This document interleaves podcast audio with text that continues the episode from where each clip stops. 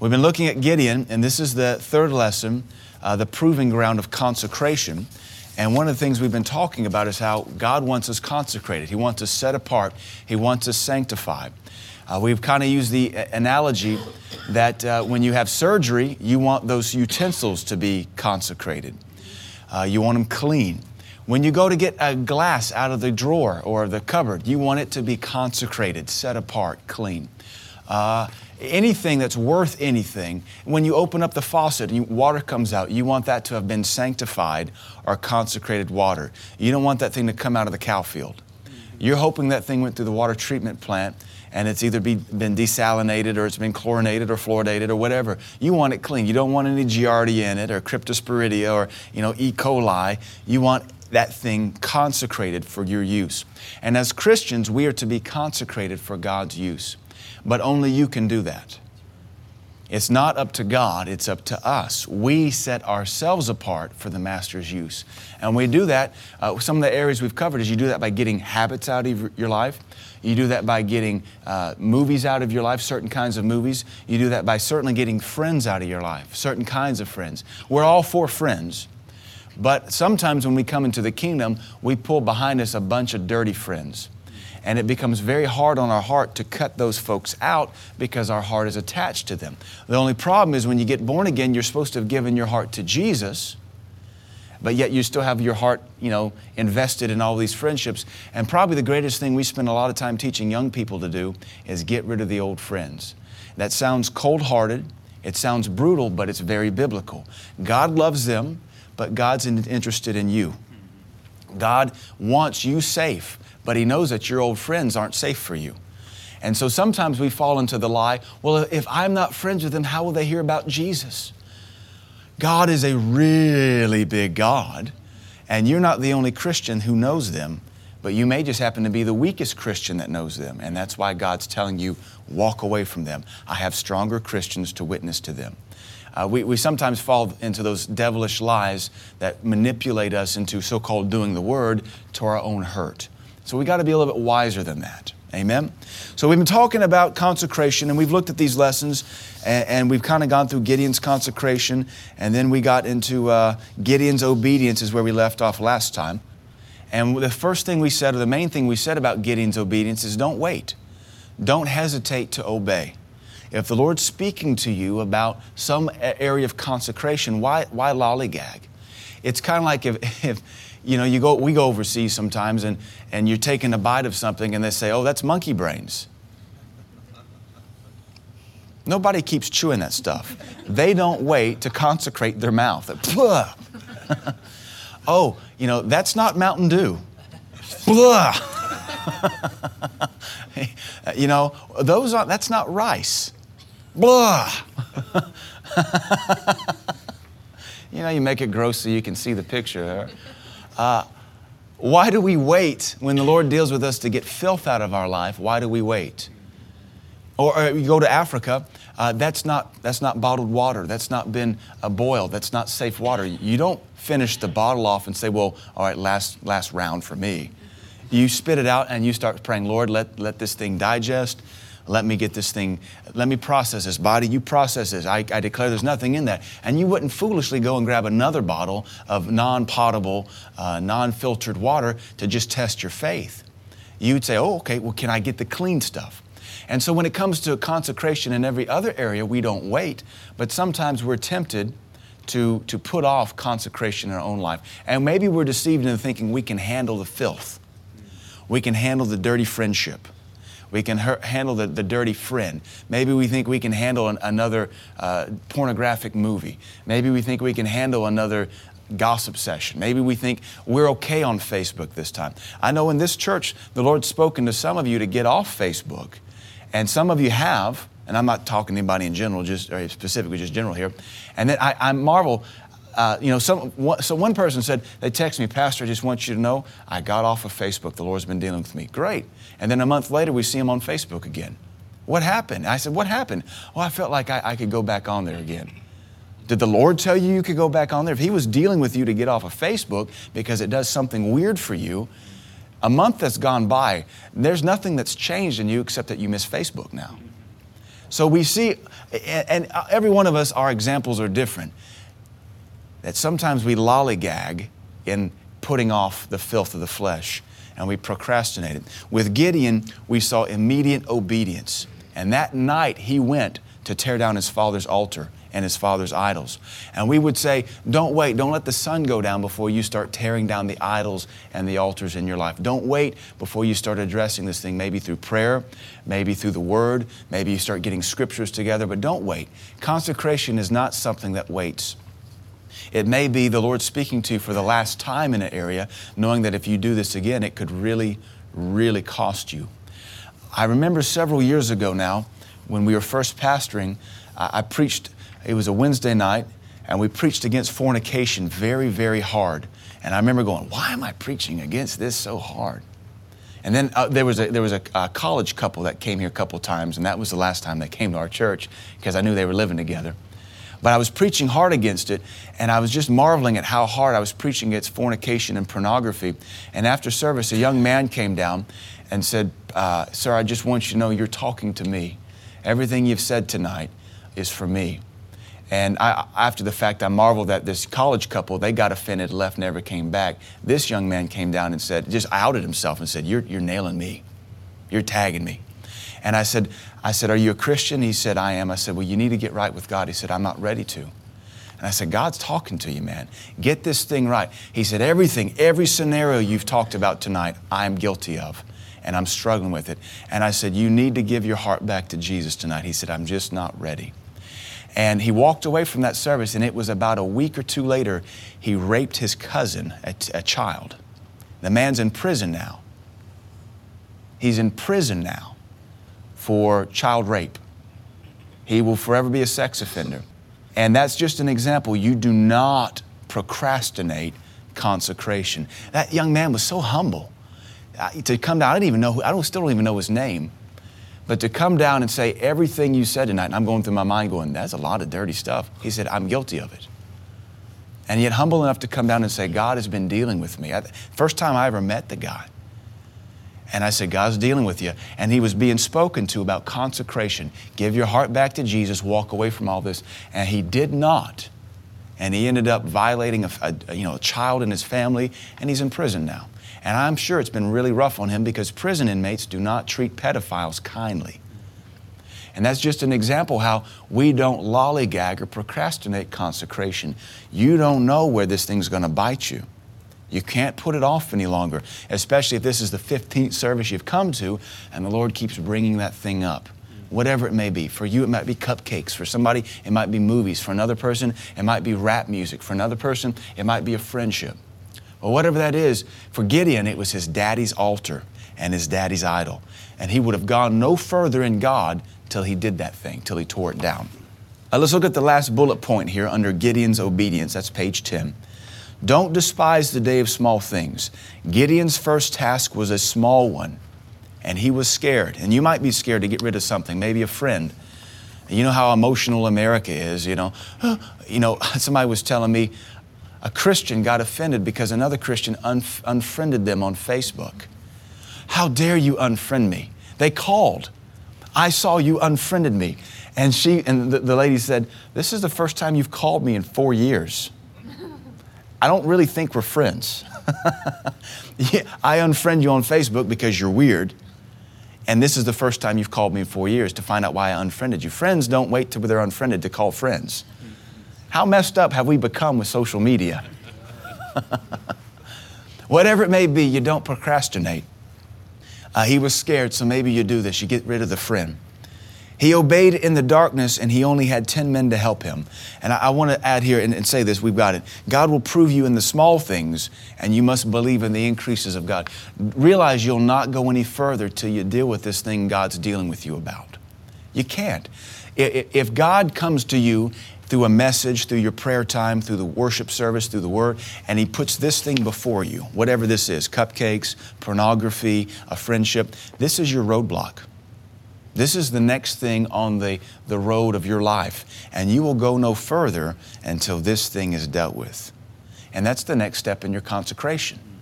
and you want to know why people are passing you up in the kingdom, well, they went past their roadblock, and you're still making excuses for why you can have it. So we, we've got to realize the severity of this thing. And for everybody here, it's going to be something different. For as many people as we have here this morning, it will be that many different things. You think everybody here is dealing with your thing, and the person behind you thinks everybody's dealing with their thing. But if we have 30, 40 people here this morning in Sunday school, we have 30 or 40 different issues of consecration. For some people, maybe the Lord wants you to control your eating appetites. Maybe for some of you, it's your Mountain Dew appetites. Maybe it's your coffee appetites. It's as many things as there is to be offered in the world. And so that's why this thing is so critical. Don't despise the day of small beginnings. The Lord's going to deal with you in these little things, and then from there, He'll keep increasing and increasing you. So prepare for backlash. That's our next section as we look at the life of Gideon. Realize that when you get clean, there will be a backlash. But of course, there's a backlash for being dirty too. Be prepared that when you start getting cleaner than people around you, they're going to hate you. And, uh, but that's a good kind of hate to be hated upon. Uh, I don't want to be hated for being wicked. The psalmist said, I hate them that despise your law. I don't want the righteous to hate me with their godly hatred. I'd rather the world hate me. And Jesus said, Don't marvel if they hate you. Honestly, you got to marvel if the world likes you. I was reading Psalms this morning, and there's a psalm that always convicts my heart. But it says, The Lord will bless those that trust in Him before men. As I confront of people, those that willfully trust in the Lord, God will bless them. And it always, my heart always quivers at that, and I think, Lord, I hope I can always trust you in front of everybody. I, don't, I hope I never back off you because of some manly peer pressure. You're not really a Christian, are you? Yes, I am, and you're not. Don't marvel when they hate you. You ought to marvel when they like you. And right now, the name of the game, as we've been seeing in services, is that the world in America is putting pressure on us to want the world's acceptance. And Brother Sumrall, Lester Sumrall used to preach that one of the greatest things you need to be deli- delivered from is the opinion of people. Can you believe in the kingdom? We're born again and eternity's at stake and we're crumbling for peer pressure. It doesn't take Lucifer with, with a pitchfork riding some 12 headed beast of hydras. You know, it just takes, you're a Christian? And we start backing off. You're going to go to church? We had a, a gentleman visit here Wednesday and uh, very zealous for God. He was telling me about witnessing to a homosexual that owns the business next to him. And he, uh, this guy's a zealot, a zealot. He just preaches to anybody that'll sit still long enough or run away slow enough. And he said uh, he was putting on his shirt to come to church Wednesday night. And this gay guy, he said, Where are you going all dressed up? He said, I'm going to church. And the gay guy said, You got to be careful. Church will make you crazy. And uh, he said, he told me, he said, Pastor, at that point, I just wanted to pound him with the gospel. And he said, and I went to, but the Lord said, Whoa. And he said, The Lord just gave me an answer from him. He said, Well, I like it. I like going to church. Makes me feel good.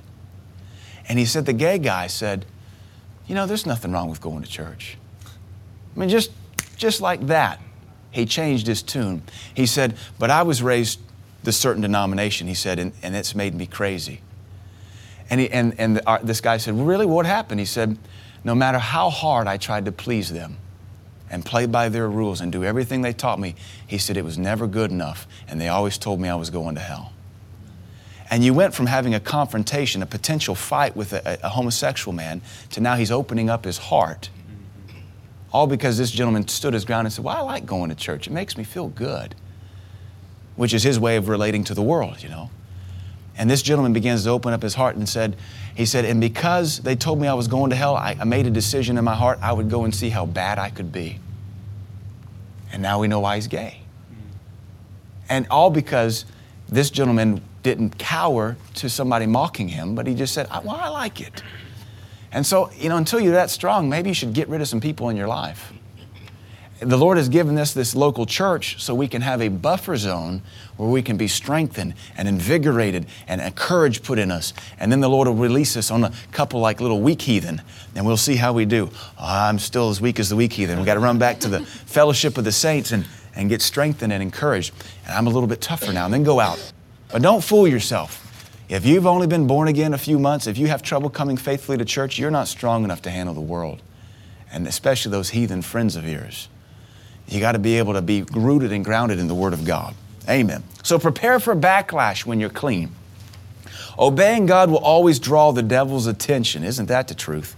Be prepared for an attack of new proportions, perhaps even from other Christians. So let's read this passage, Judges 6 28 through 31. And when the men of the city arose early in the morning, behold, the altar of Baal was cast down, and the grove was cut down that was by it, and the second bullock was offered upon the altar that was built. And they said one to another, Who has done this? So all these pagans get up and their church is burned to the ground, their pagan temple, and it's still smoking, and their holy cow is gone. And they probably said, Holy cow is gone. and there's, there's definitely been a change, and somebody has come to town and rocked the boat. And you, you know how pagans are. They don't like having their boat rocked. And they said, Who has done this? And when they inquired and asked, they said, Gideon, the son of Joash, has done this thing. How would they know that? Gideon wasn't going to tell anybody. I think maybe he had a Judas in his bunch. Those 10 men, somebody leaked it. Maybe somebody saw it, but they asked around town and they knew it was Gideon. Of course, his name does mean destroyer. So you might as well live up to your name and do something. Now that you're a Christian, that means Christ like one. If that's your middle name now, you ought to live up to it and live Christ like. When you got born again, the Lord didn't give you the name pagan right. or heathen or piggy. He gave you the name Christ like one. Gideon, the son of Joash, has done this thing. Then the men of the city said unto Joash, Bring out your son that he may die, because he hath cast down the altar of Baal and because he has cut down the grove that was by it. And Joash said unto all that stood against him, Will you plead for Baal? Will you save him? He that will plead for him, let him be put to the death while it is yet morning. If he be a God, let him plead for himself, because one hath cast down his altar. It almost looks like his dad begins to turn from his pagan idolatry. And he probably realizes if we have to defend this God, he's not much of a God. And if a little man can come destroy his temple, he's not much of a God. So, what can we learn from this? Many truths. The men of Gideon's city didn't like having their sin exposed, they got upset. They were probably reminded of what a true altar looked like because Gideon had to build a brand new one.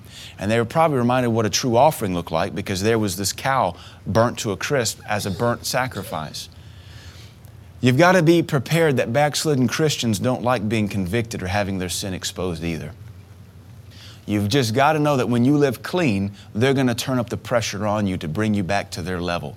Nobody likes it when people begin to pull ahead. Pride and sinful people don't like it when others begin to pull ahead of them. We want you back in our level. That way, you're status quo. Because the more of you there is like us, well, then the more, more we're right because, you know, the more there is, the, the more right we are. But you got to be willing to pull away from people, even family. You got to be willing to pull away from friends. You've not been called to run with the Joneses, you've been called to run with the Christians. You've been called to run with the Word of God. And God will cause you to outrun your family. The Bible says in Hebrews 11 7 that Noah's faith condemned the world. And you've got to realize when you walk by faith and you obey God, you'll end up condemning the world. You're not wanting to condemn the world, you're not aiming to condemn the world, but when you walk clean, the world around you will be condemned in their sins. And Jesus, honestly, He said, You're condemned already. You're just really what we're doing is we're pulling back the curtain and revealing how condemned they are, how dirty they are. Years ago, when I was in college, I had a friend of mine who was a homosexual. And uh, long story short, he called me up one night while I was, I was praying. It was a Friday night. And uh, the phone rang, and the Spirit of God told me it was him. And uh, my roommate said, Hey, so and so's on the phone. And he, the guy was gay, but he was a born again, spirit filled Christian too. Uh, it seems like Christians like to be gay from time to time, and now they're being taught it's okay to be gay because God doesn't make junk. He doesn't. But the devil does per- per- pervert and break God's stuff. And so uh, I had exposed some of this guy's stuff and called up some of his friends and asked questions about him and really had destroyed his whole fa- uh, his facade that he had built. And so he was mad at me. And I could tell he was drunk and I could hear that he was at a bar. And one of the things he said to me is he said, Chris, you just think you're so much holier than me. And I said, uh, I am. You're at a bar. You're drunk. You're a homosexual. You've stolen from me and my roommates. I'm at home. You interrupted my prayer time, and I'm talking to Jesus. I am holier than you. And that's just an example of a backslidden Christian trying to make me back off through these lies of American psychology. You just think you're holier than thou. I don't think. I know. I am holier than you. I don't look at pornography. I don't drink alcohol. I don't smoke pot. I don't lie on people. I don't steal. That would be, by definition, a rather holy life. And so, uh, what we're saying is don't back down to the peer pressure, don't cater to it, push against it. We've been taught to just play second fiddle and third fiddle and, and not stand up for truth. We, we've been taught that, oh, you know, you're a Christian, you're supposed to turn the other cheek. As if to say, let them abuse you, let them slander you, let them push you into your, out of your Christianity. That's the way it's being taught now. Turn the other cheek and let them push you out of your Christianity. You know, Paul never backed off.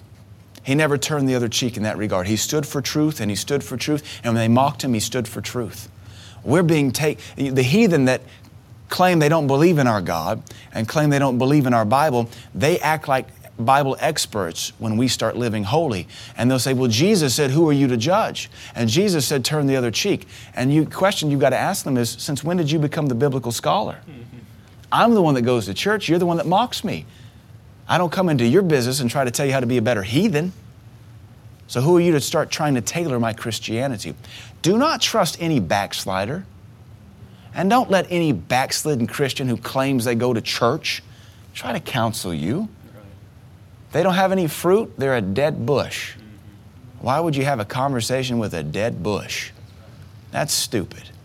That includes family members, that includes parents, grandparents, friends, ex friends, outlaws, in laws, whatever. We've been given a church family to have a, a, place of solace and a place of comfort and courage. It's amazing how easily we're backing off the gospel in this, this, uh, this age because we don't want to hurt anybody's feelings and we don't want them to think less of us. So, whose opinion are you worshiping? Some heathen that's miserable? Come on, we're better than this. Next point Gideon's consecration brought potentially deadly persecution from his brethren. Not, not the total heathen, these were his village people, not the gay village people, village people. but, you know, his tribesmen. Nowadays, everything's so gay centric, you can't escape it. Mr. Rick was telling me they got called out. We have two gay bars in town. I don't know why we're talking about gay stuff so much this morning. we have two gay bars in town, and they got called out there to a, a collapse. You know, somebody collapsed. So all these firefighters show up, and the police show up, and the paramedics show up, and he said they walk in there, and uh, the gay people just scatter because they're all prominent people in town, and and, and, and they're like, "I know you." and they're lifting this lesbian who'd passed out and they were getting a pulse. Turned out she was just drunk. She just passed out drunk. And uh, I don't know if it was a firefighter or a police officer said, we had a black man in a construction outfit, we could sing YMCA.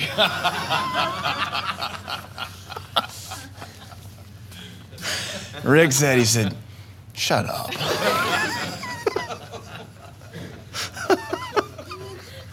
you know, police officer, firefighter, paramedic, construction worker. Lord Jesus.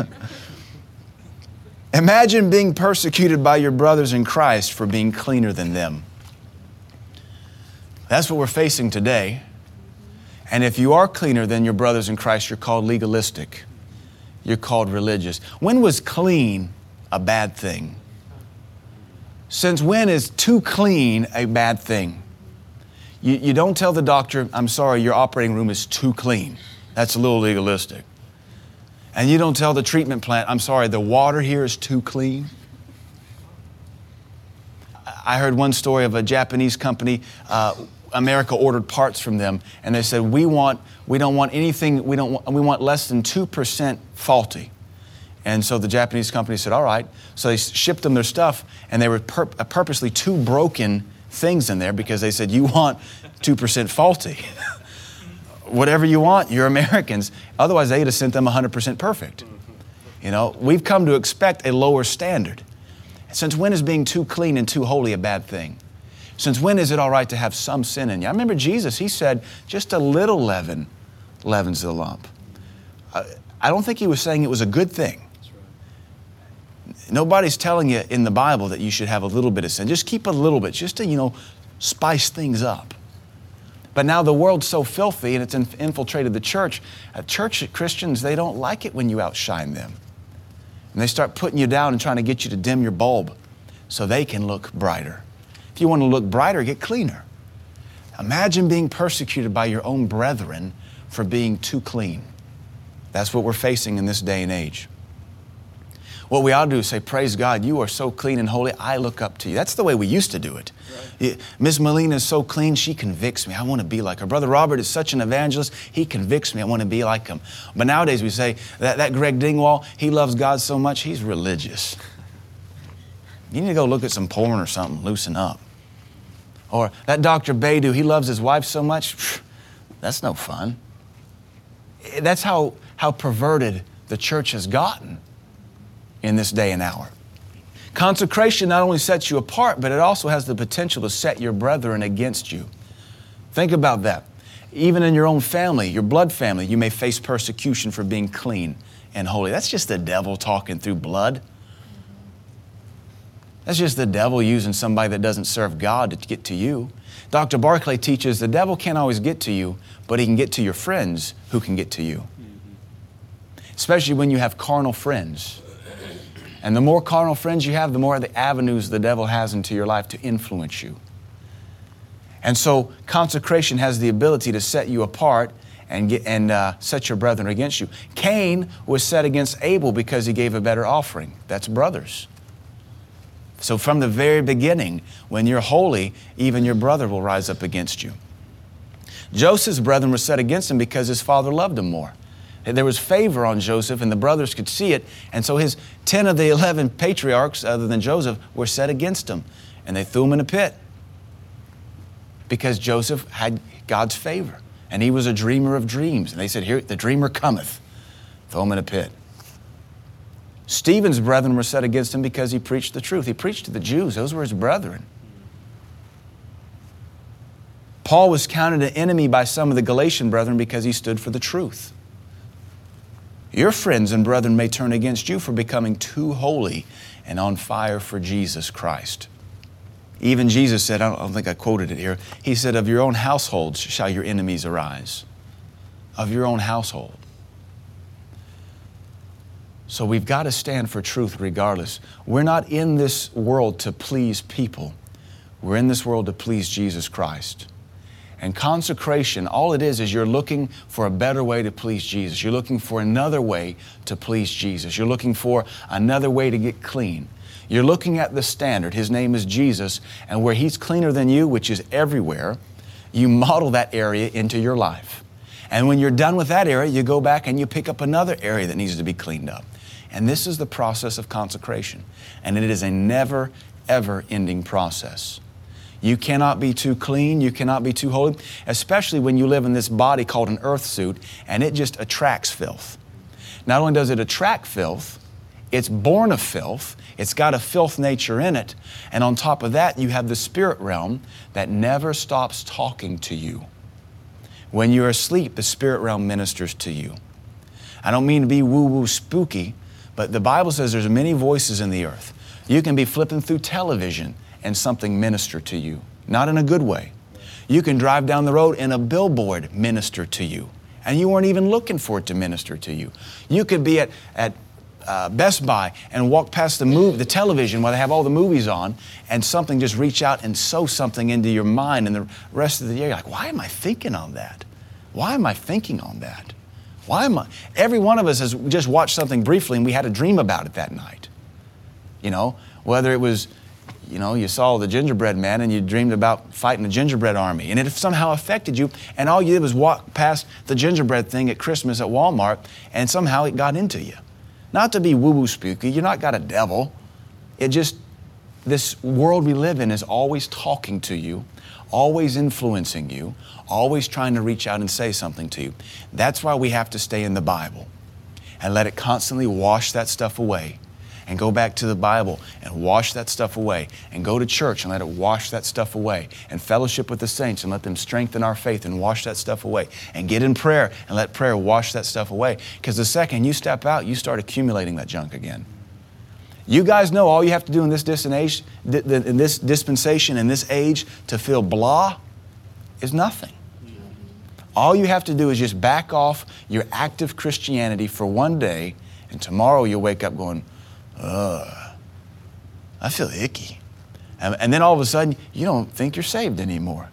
And just Sunday night, you were worshiping God and He was speaking to you and you were convicted and you were on fire. It happens that quickly now because the, the river of time is sped up and we're rushing towards the end of this thing quicker and quicker and quicker. I was talking with somebody, talking actually my neighbor, Pastor Phil Castle, and he, he just mentioned this term in passing that I've never heard, but I kind of marveled because I thought even the body of Christ, our, our lingo is having to change to keep up with God. And he said he was in a Bible study and this guy was concerned about a certain doctrine. He said, Man, that doctrine doesn't matter. Are you born again? Yes. And he said this Do you have a pursuing relationship with Jesus Christ? And I said, I've never heard the pursuing part. We've always talked about a relationship with Jesus, but it's neat. We've had to come along and tack on something because the relationship part means nothing now. Because mm-hmm. you can have a relationship and it's a horrible one. Yeah. Or your relationship with Him could be one of weird worldly doctrine. Yeah, I have a relationship with my stoner Jesus hippie. And, and you know, he, he's a gay Jesus and he, he appreciates, he, he, he's for love. That's not the right relationship. But when you have a pursuing relationship, now we're emphasizing what we meant 20 years ago when you said you had a relationship, which we meant 50 years ago when you said you were a Christian. It means you're actively walking with Jesus, seeking Him and His holiness and His standard. But I thought, man, what's it going to be five years from now? A really actively pursuing relationship with Jesus. Lord, come quickly. We're running out of adjectives here. That's what we're getting into. Look at this next part. Gideon never defended himself. His own father spoke up for him. Know that you will not have to defend yourself because the truth needs no defense. Just be. Just be a Christian. Don't change for anybody you're around. Be the same person everywhere you go. Be the same person. Stand for the truth. Don't back off. Don't be ashamed. Your, your heathen friends that try to influence you, they're the ones that you need to really turn up the volume on because they don't have a problem turning up their volume against you. They don't have a problem mocking your faith. Push back against their little weak faith. And if they call you judgmental, say guilty. And they call you hypocritical, say, look, I'm doing my best. And they call you mean, say, listen, I didn't start this conversation. You're the one that began preaching your religion to me. Mm-hmm. The religion of selfishness and fornication and tattoos and piercings. You're the one that turned against me first. We've got to be consecrated. And I cannot emphasize enough you getting away from dirty people. We love them, but you're not strong enough to handle them. Even me as a pastor and a preacher, I don't run with dirty people. What I teach you guys, and you know this, is that you can be friends with the world, but only on your limited terms. I have a lot of heathen friends but they're not invite them, invite them over to the house for Christmas kind of friendships, and they're not we're going to sit down and fellowship 20 hours a week friends. What they are are just limited acquaintances that I love, I care for, and I'm always looking for an opportunity to sow the Word of God into them. They know who I am, they know where I stand, and I keep that avenue open because one day they might want my prayer.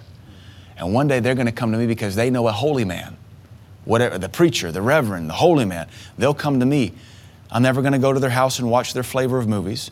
I'm never going to go to their Christmas party and drink their, their alcohol. I'm never going to go play their video games with them. But we're going to be friends, we're going to be acquaintances, and I'm going to say, Lord, give me them for the kingdom. That's how we're friends with the heathen. But when you start uh, yoking yourself to them, you're doomed. You cannot be unequally yoked together. That goes even in the kingdom. When you're unequally yoked with someone, a friend, Paul taught it concerning marriage. When you're stronger than the other, you'll just go in circles. So if you're the stronger Christian in your marriage, you'll go in circles. If you're the weaker Christian in a relationship with a strong heathen, they'll lead you in circles. And you'll wonder why your Christian life never advances. You can't even be unequally yoked with friendships. And you can't have a whole lot of friends in this day and hour. You have lots of acquaintances, but there's only going to be two or three or four folks you're really good, close friends with. And even then, Jesus is your best friend, and your spouse, your husband and your wife, they're your second best friend. Apart from that, everything else is a little peripheral. And that's just how it has to be. So, here, next final section, I think we're going to get to finish this lesson today. Earn a new name for yourself. Who would like a new name? Perhaps we might say reputation. You don't want to be known as the pushover Christian. You don't want to be known as the Christian with the shady reputation. You want to be known as that person that never changes, that person that everybody knows where you stand and they're, they're, they're intimidated by you. Not like you're not trying to bully to be intimidable, but when you stand for God, you'll just be intimidating. Anybody ever been intimidated by a holy person of God, whether on your job or maybe at church? I, I, I have. And you just get around them, they're just cleaner than you and you know it. And they're just holier than you and you know it. And they just love God more than you and you know it. And they're not condemning and they're not beating you up, they just are. And you know that they love you from a higher position and you're like, man, I'm a mess. Every one of us ought to be that way. You don't have to preach to anybody. You can just be, and they know they're wrong. So when you live a consecrated life, you'll begin to earn a new reputation for yourself. I saw a billboard one time, actually on a Church of Christ uh, billboard. They said, You never lose your reputation, you only change it. Because you'll always have a reputation. So, what we're talking about is a reputation change. Consecration will cause you to be known in your community, just like Gideon. Gideon's consecration earned him a new name among the people.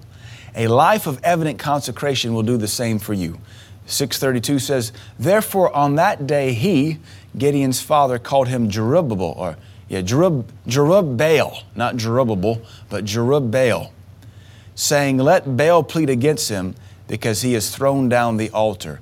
Or really, it means destroyer of Baal caster down of Baal. That's a pretty cool name. Jerubbaal. In fact, the Bible goes on to call him Jerubbaal several times, Gideon other places. So his own dad renames him and says, This is my son, the destroyer of Baal. That's a cool name. Who, who's that over there? That's the guy that destroys Baal. Oh, all right. Not the guy that hugs kitty cats. Here comes the guy that hugs kitty cats. That's not intimidating. Uh, the guy that, uh, you know, snuggles with bunnies. That was that, you know, homosexual Indian, snuggles with bunnies.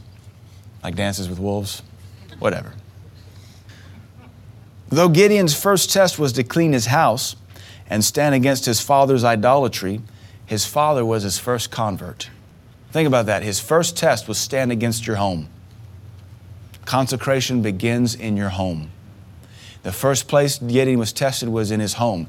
But the cool thing is, that's where his first convert was in his home. We're always afraid that if we take a stand in our home, we're going to run off a family member. But you have a Bible example that you may just win the family. One thing's for sure you keep living like your family, you'll never win them. But if you'll live different from them and they see your confidence and courage, it may be you win them to your cause. It happened. Keep in mind, Gideon's father was the high priest of Baal. He was the town witch doctor. He was the town sorcerer. He was the one that was guilty of leading the whole town into witchcraft. And yet he's the first convert. He's the one that gives him a new name that the Bible goes on to call him by the rest of his life Jerubbaal. His father Joash changed his name from Gideon to, to Jerubbaal, meaning opponent of Baal. Because he had attacked Baal, Gideon was known as Baal's opponent the rest of his life. Now, here's a question to judge ourselves with Are you known as sin's opponent or are you known as sin's best friend? What's your reputation as a Christian? That's our testimony. God selects his leaders from the pool of consecration. And so I ask finally, will you be found washing in the pool of consecration? This thing of consecration is a constant job. We're never done consecrating ourselves. Every day we reconsecrate ourselves. The Bible teaches us what's called the prayer of consecration. Even Jesus Christ, the eve of his greatest uh, assignment, he had to pray the prayer of consecration. He said, Not my will, but your will be done. Uh, that is commonly taught the prayer of consecration. Brother Hagin taught us that we ought to pray that prayer every day. Lord, today, not my will, but your will be done. Lord, tonight, not my will, but your will be done. Father, I'm about to go to work, not my will, but your will be done. Lord, help me to serve you. Lord, I'm about to watch television, not my will, your will be done. Lord, I'm about to go to a family reunion. Not my will, but your will be done. If Jesus Christ had to constantly consecrate himself, and even on the eve of his greatest assignment, the crucifixion, he was still consecrating himself. We, we better believe we're going to have to live a life of constant consecration, constantly setting ourselves apart. You can be consecrated today, but tomorrow will be filthy. And you can be consecrated Tuesday, Wednesday, Thursday, but if you don't reconsecrate yourself, and let the world and the flesh and the enemy know today I am God's. All right, what about tomorrow? You? Nope, nope, I'm taking tomorrow too. What about Saturday? What do you have going for you Saturday? Consecration. I have consecration going for me on Saturday. If you don't do this, the devil just assumes you're his. If you don't let everybody around you know I'm a holy man or woman of God or I'm endeavoring to be and I'm going to live clean, and the world just thinks, well, then you're available. So you've got to speak up for yourself through the prayer of consecration. If you don't do this, nobody's going to do it for you. But this is where God proves his leaders. This is where God selects his leaders from. He selects them from the pool of those that live consecrated. You'll never see God promote a dirty Christian. You'll never see God promote a dirty marriage. You'll never see God promote an unbalanced marriage. You'll never see God promote a dirty lifestyle. God always selects and uses people who are in line with His Word. Not perfect people, there's not a one of us that is, but those of us that walk humbly before our God and say, Lord, help me. Help me stay clean. Father, you know I struggle with this. Help me get the victory over it. This thing is a walk of humility. And as long as you're humbly crying out to God and say, Lord, I'm, I'm afraid today that I may sin against you. That's a good kind of reverence to have. The Bible says, if any man thinks he stands, let him take heed lest he fall. You'll find that when you're weakest, that's when you're the strongest because you need God more than ever. But the second you start to get a little cocky and a little sassy, it's like, well, I've done this a hundred times, you're going to fall flat on your face because God's going to say, well, they don't need my help. And that's the last thing you need is for God to say, well, they don't need my help, so let me walk away from them. Live a consecrated life. That's how God's going to use you. And keep in mind, this thing, consecration starts at home and it's a daily thing. You never stop. Three years ago, our ministry went through a, a, severe judgment of God, and God's Holy Spirit was poured out here in a holy, holy way. And I think every person in here began purging their life of sin. But ever since then, that holiness lifted because you can't live under that judgment forever. It'll, it'll kill you because it'll just destroy flesh. But since then, we've also let stuff creep back in and our level of consecration is not as high as it was three years ago. We've slowly let it slip, almost like the tide going out. You can't even really see it. But we have to, if we want, go back with the Word of God and by faith reclaim the levels of consecration and just start tightening things up. Amen?